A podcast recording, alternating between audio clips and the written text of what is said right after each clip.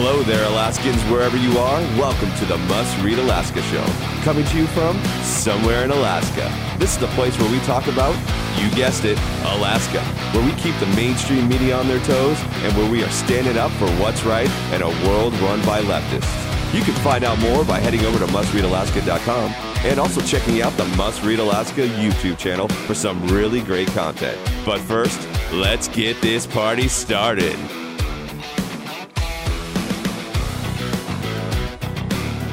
What is good, Alaska? This is Scott Levesque, and you're listening to the midweek edition of our Must Read Alaska podcast.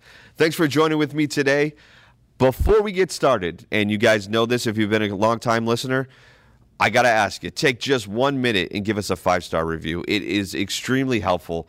It's great to see all of the participation in that from our listeners. And we just would appreciate a five star review. It helps us in many ways, including when people are searching for the podcast or maybe looking up different topics that we touch on every week. In addition to that, if you got another minute, I'd love for you to be able to give us a written review. Our listeners have been extremely positive. It's been great. You can see the reviews uh, up on iTunes. It, it's it's one of those things that we appreciate our listeners because they've been just instrumental in helping this podcast grow. And it's only going to get bigger because of listeners like you. So please go ahead, take a minute, give us at least a five star review. And if you're so inclined, go ahead and give us a written review as well. We would greatly appreciate it. Well, listen, there is a lot going on both at the federal, state, and local level in politics. Never sleeps, never quits. But we've got some things to talk about today, and I want to touch on a couple topics briefly and then dive into uh, some of the more meatier topics because I think at a state level, there's a lot of different things going on right now, right? Obviously, we're looking that heading into the summer, our our tourism, particularly in southeast and and getting up here into the Anchorage area, and then again, it spiders from there. I mean, tourism in Alaska is is such a pervasive thing, particularly on the road system and its southeast, that it's a lifeblood of what we do here. And yet, there are some people, particularly in Juneau, who think, nah, I don't think we want cruise ships. I don't think we want tourism. Listen, we're just fine without them. We spent a whole year without them. We're good. We don't need that. And I'm not sure if I'm the only one here who thinks this, but has 2020 created such a fog in people's mind that they think that now they don't need business? I mean, I know here in Anchorage, we've seen the graveyard of small businesses out there close and never come back. Family nest eggs, fortunes, whatever you want to call it, people's livelihoods down the tube. And yet we still have people out there who are maintaining that, nah, nah, tourism? What do we need that in Southeast? Why do we need tourism? We're just fine without it. I, I don't know what's going on. I honestly do not know what's going on. But in particular, in Juneau, there is a group called Cruise Control that is submitted a letter. They didn't get enough signatures uh, by the deadline, but they submitted a letter to the mayor in Juneau and the assembly that is essentially saying this. Juneau residents have a real issue with cruise tourism impacts in our community that require a strong show of leadership from the assembly. We have waited for decades for CJ sorry, CBJ leaders to act. The time is now. Now, this is going to be, I'm reading this from our, uh, our article here on Must Read Alaska called Juneau Anti Cruise Group says not enough people signed petition, but group still has demands, which is like a petulant child kicking and screaming, getting, trying to get what they want. The three petitions, reading this from the article, if they had made it to the ballot this October, would have asked voters to limit cruise ships to 7 a.m. to 7 p.m., no Saturday visits, no cruise ships over three uh, 100,000 gross tonnage. And together, they would eliminate about 70% of the tourism economy of Juneau. What in God's green earth is going on? What is going on? Aside from Juneau being the state capital, which means legislator runs through there, which means you have, you know, economy, quote unquote, from, you know, the legislative body uh, flights going in and out. Why would you do this if you're in the Southeast, period, let alone Juneau? Why would this be something you would want to do? When you would lose 70% of your tourism economy by, by, by these demands, quote unquote, that they're listing. What are we up to right now? What is going on? I'm not 100% sure. Let's go let's let's move on. Miko Pierre, I think I'm saying that name right, who has been at the forefront of the group opposing the ballot initiative, said that in a recent poll his group did, 84% of Juneau respondents support the cruise industry, while 16% do not. Well, geez and crackers. Man, does that sound familiar? Catering to the minority because they're the loudest? 84% of Juneau respondents support cruise industry, while 16% did not. This is a time in our country that is has been appalling in my books. While the loudest minority move the needle, move politics, move legislation, while the the silent majority sit there and do nothing. Now, granted, in this particular case, signatures were not garnered, and uh, and again, we could talk about how signatures are are are actually taken, and and how that whole process goes, and also about people actually reading what they're signing. But aside from that, aside from that, I, I am terribly confused and concerned about what's going on right now. You have a group that is trying to limit the cruise tourism industry in Juneau, which is a massive industry in the Southeast, because they don't like how it's do, what's doing to their community. You mean like pumping money through it? Is that what you don't like? You don't like that people have jobs and have businesses and are able to make money off those who get off the cruise ship? For crying out loud, Don Young and, and essentially every major federal legislator in Alaska got a bill passed so that cruise ships can bypass Canada to get to Southeast. What are we doing here? What are we doing? We are biting the hand that feeds us, is what we're doing. And I don't know if we think there's more government money coming so that you can sustain yourself through another year without tourism, which is not the case because this was going to be a long term push. But come on, man. Like, what are we doing now? Listen, I'm going to give you the news, but I'm also going to give you this perspective. I am done. I am on the I am on the real early end of millennial, right? So there's a special category. Everybody's got a special category. I don't mean this in in the sense that I'm special. I mean this in the sense that uh, I'm a part of the analog and digital world, meaning I remember still using a typewriter, not having a computer, not having a cell phone. And at the same time, in my adult life, I've had all those things at an early age, 16, 17 on. So I'm a part of that, what they call as millennials. I'm, I'm, a, I'm in that like weird spot between Gen X and millennials. And I'm telling you this because I want I want you to know my mindset. My father was much older. He was born in 1939. So I don't have this mindset of I deserve everything. As a matter of fact, participation awards, I don't know when they started entering youth sports, and I know this is a trope for many curmudgeons conservatives. Maybe eh, it's not even a conservative thing. People that just don't think we should just give handouts. But I got to tell you, this is crazy.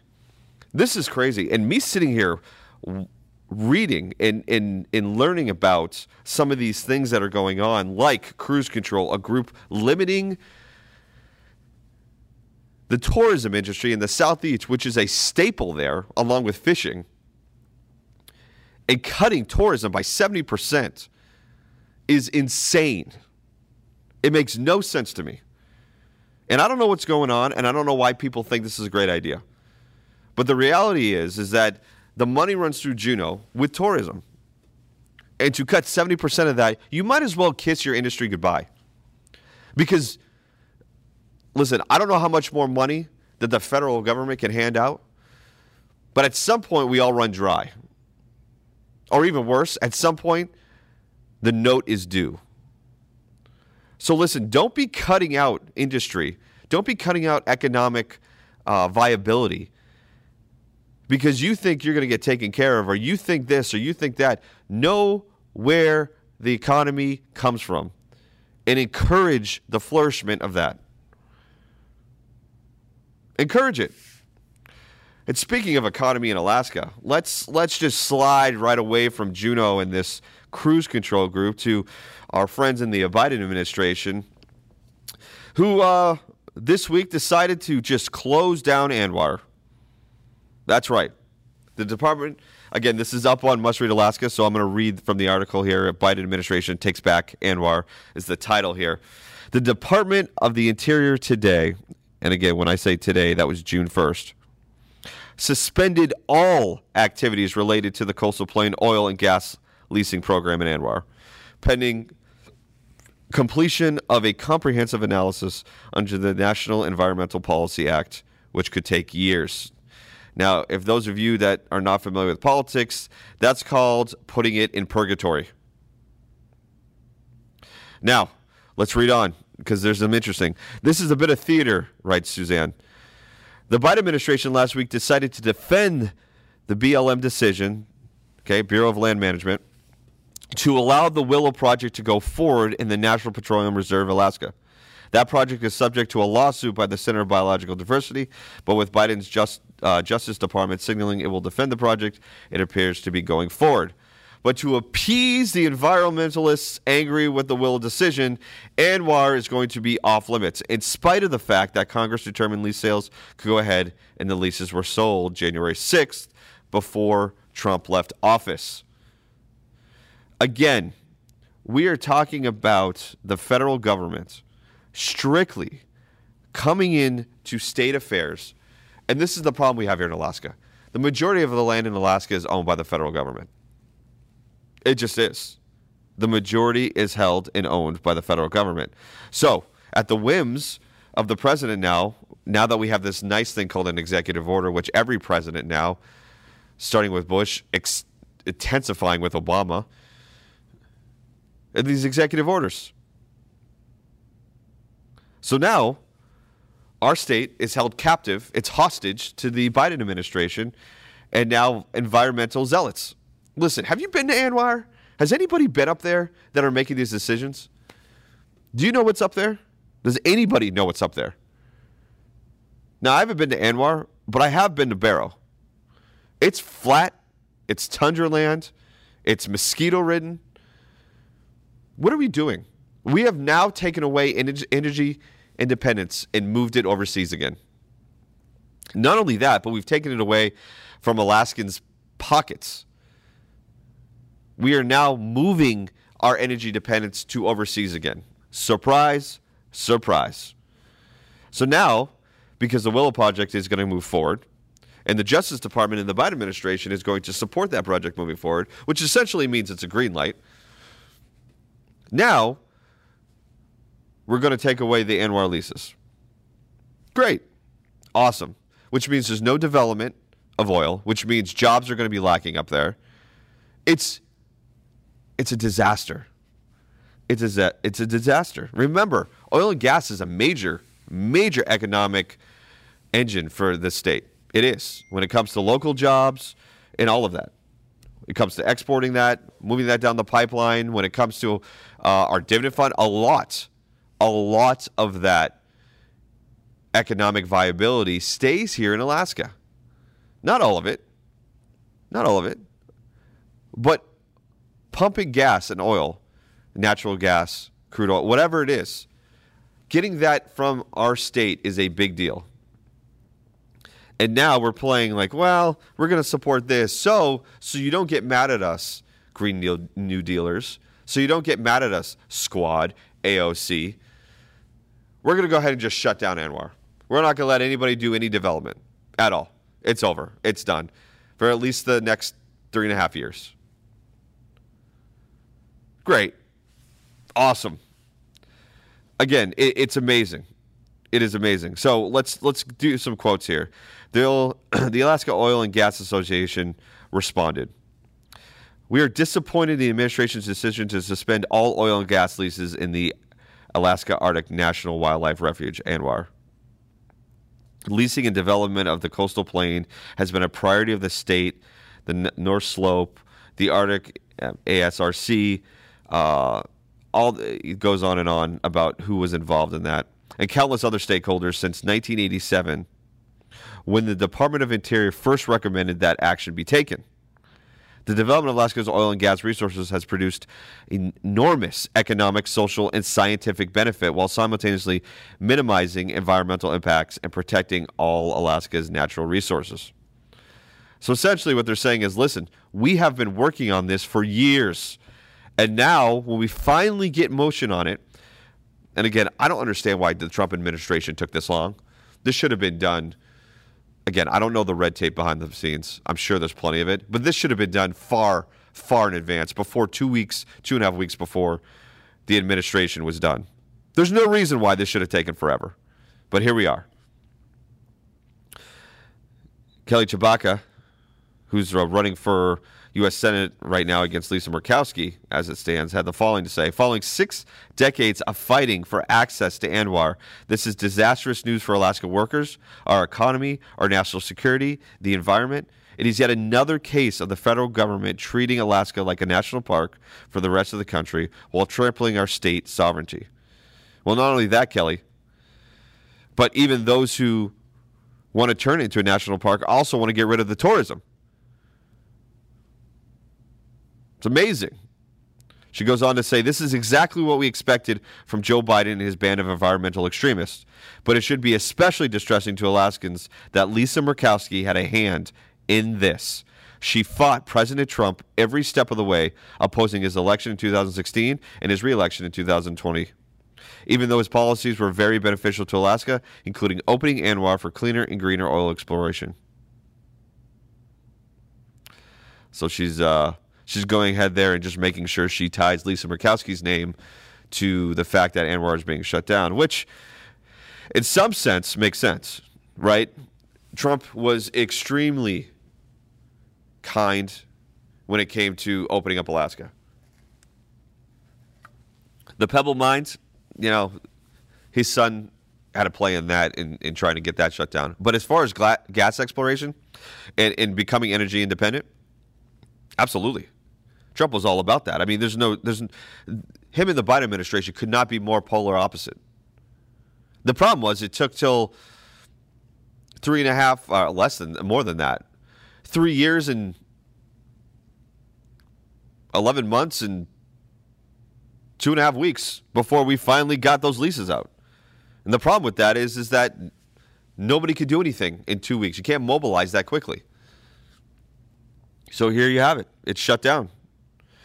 And again, I, I think in the beginning of Kelly's um, statement there, it's disastrous news for Alaska workers, our economy, our national security, and the environment. Listen, we can't do exploration well without actually exploring. You could do all the hypothetical models you want to do, but at the end of the day, until you're on the field doing it, it, it really is tough. And again, the most important thing is that Alaska's economy, a pillar is oil and gas. It just is. That's our state. Our state is resource rich. And I know environmentalists don't like that, but it's the reality. Unless you want to go back to not having cell phones, here's the real reality, people. Let's just let's just call it what it is. We are shipping everything overseas. We are going to become importers again as opposed to exporters. We're going to become dependent as opposed to independent. And that's the truth. That is the real truth. Look what's going on right now with the hacking of the gas lines and in, the, the meat industry. I mean, it is insane what's going on out there.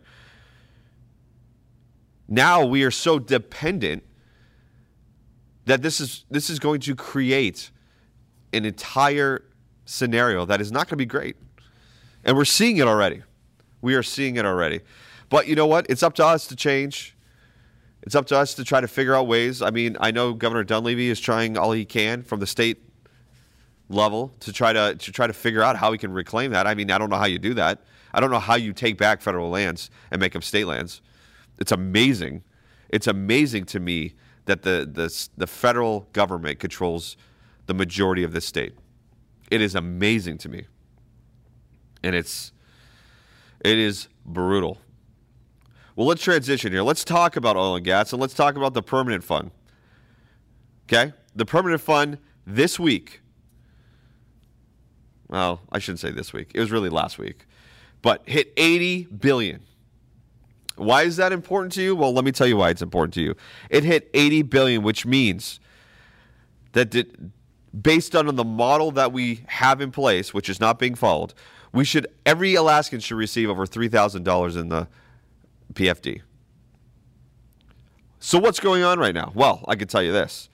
The House has appropriated nothing and the Senate has voted on a $2,300 dividend, which if you've been here for a little bit, you know that's more than we've received in the past couple years. However, according to the formula, we should be getting over $3,000 this year. We won't, but we should be getting over that. Particularly this year, based, I mean, listen, the, the federal government and the state have been handing out money left and right. This permanent fund is something that's run, that's supposed to be, we're supposed to have the dividend of off what we're, uh, how well we're doing in the portfolio. So, of course, that would be more legitimate in giving away all that money than what we've been getting. Meaning, meaning, why are we not following the formula and why are we trying to take our state budget and turn it black into the black as opposed to following what's what's been in place? That's the question. And listen, this has been a tool used in campaigns for the last few years. Governor Dunleavy talked about it during his campaign. This last election cycle, the PFD was a major component. It's why Cathy Giessel lost her seat. It's why a lot of other Republicans who voted for the state to take half, if not more, to turn the budget black into the black. I mean, listen, the PFD is a sacred cow here in Alaska and it's only intensifying in terms of being a hot button issue. It, it just is. And so now the permanent fund has reached over 80 billion, which means we should be getting over a $3,000 PFD. There's nothing happening in the House. The Senate has voted on a $2,300 dividend, and now we just wait and see. I know the governor has proposed, uh, you know, putting the formula into the Alaska Constitution, which would require us to vote on that, the people and that might help solve and mitigate some of these issues when using this formula as a tool or not even or not even acknowledging that the formula is there and just taking whatever the state wants and giving the rest of the people. I mean, it's insane how this PFD has blown up into a cr- crazy matter. It really is insane. But yet here we are. Here we are. But it listen, I think the best thing that the governor could do is do exactly what he's moving forward with, which is putting the formula into the Constitution and letting the people decide because I think there's a lot of people that would have an opinion on that. I think a lot of people would want that into the, the Constitution for sure. But speaking of voting, we're going to finish up with this, people. So the mayoral election here in Anchorage is done. Bronson has been certified, and there are many things that came out of this. But listen, the main storyline, and it started, it started early, and it is only intensifying, is voting integrity. Voter election integrity is probably the best way to put this. Now, listen, Suzanne Downing wrote a story. I reported live from the election office, and that took off. And in that reporting, I could tell you, I just stated facts of what we had in the video that we obtained. That was it. I didn't make any insinuations. I just said it's strange. Like these events are strange. That's the only opinion given. Additionally, I did not even mention but one time a campaign. And the only reason I mentioned that campaign was because I know for a fact that campaign was tipped off as to what was going on. So, from there, we have now seen that many on the Democratic side, the left leaning side, have this narrative now. The narrative is this mail in voting is secure. See, look what happened. Mail in voting is secure. That came out days after that report. You heard it from the assembly, you heard it from Forrest Dunbar, you heard it from top Democrats, you heard it pushed from the, the, the, the any platform they could get. They heard it on social media. Mail in voting integrity was great. And then a subset to that was look how great our Muni election officials are. Look how great they are. They're doing wonderful. They have there's no reason to think that there's anything going on. No reason. They've been they've been great. Those were the two narratives pushed ever since that first initial report asking, hey, why is this going on? Why is the side door of the election office wide open at 11 o'clock at night after everybody was sent home? Why would any door be unlocked? let alone elections are going on. What about building security? So you have this narrative that is now being pushed that, hey, we have solid mail in voting elections. Look, we had the most turnout ever. Look, we, everybody, everything was great. We counted every vote that we could. Not only that, but the people that were doing it were beyond reproach. These were the two narratives coming out. Why? Why? And I'll tell you why. Because the Democrats need mail in voting to have a chance. That's my narrative. Because you're not hearing this from the, the right. You're not hearing this from conservatives. You're not hearing it from Republicans. As a matter of fact, here's the deal. When that first vote came, when, when election night came, the final day to vote, and they sent that first, that first string of uh, numbers out that showed that I believe Bronson was down 114 votes. Their campaign was ecstatic. And you want to know why? You want to know why they're ecstatic? Because they knew that the votes that were cast on election day were primarily conservative Republicans. It's not even a dirty little secret. Conservatives vote on election day. Now, I voted by mail. I'm a conservative. But the majority of those who voted on election day were conservative, and that's a trend across the country. Conservatives show, Republicans show to the polls. It's very clear, and that's a nationwide thing. Mail in voting favors Democratic left leaning individuals, particularly in Alaska, because well, a couple things. Number one is that everybody gets a vote regardless if you're in the state or not, meaning everybody gets a ballot. So people that don't even have a thing to do with politics can vote, which still happens now, true. But it takes a little extra effort. You have to have a little more, quote, skin in the game to actually get to the poll.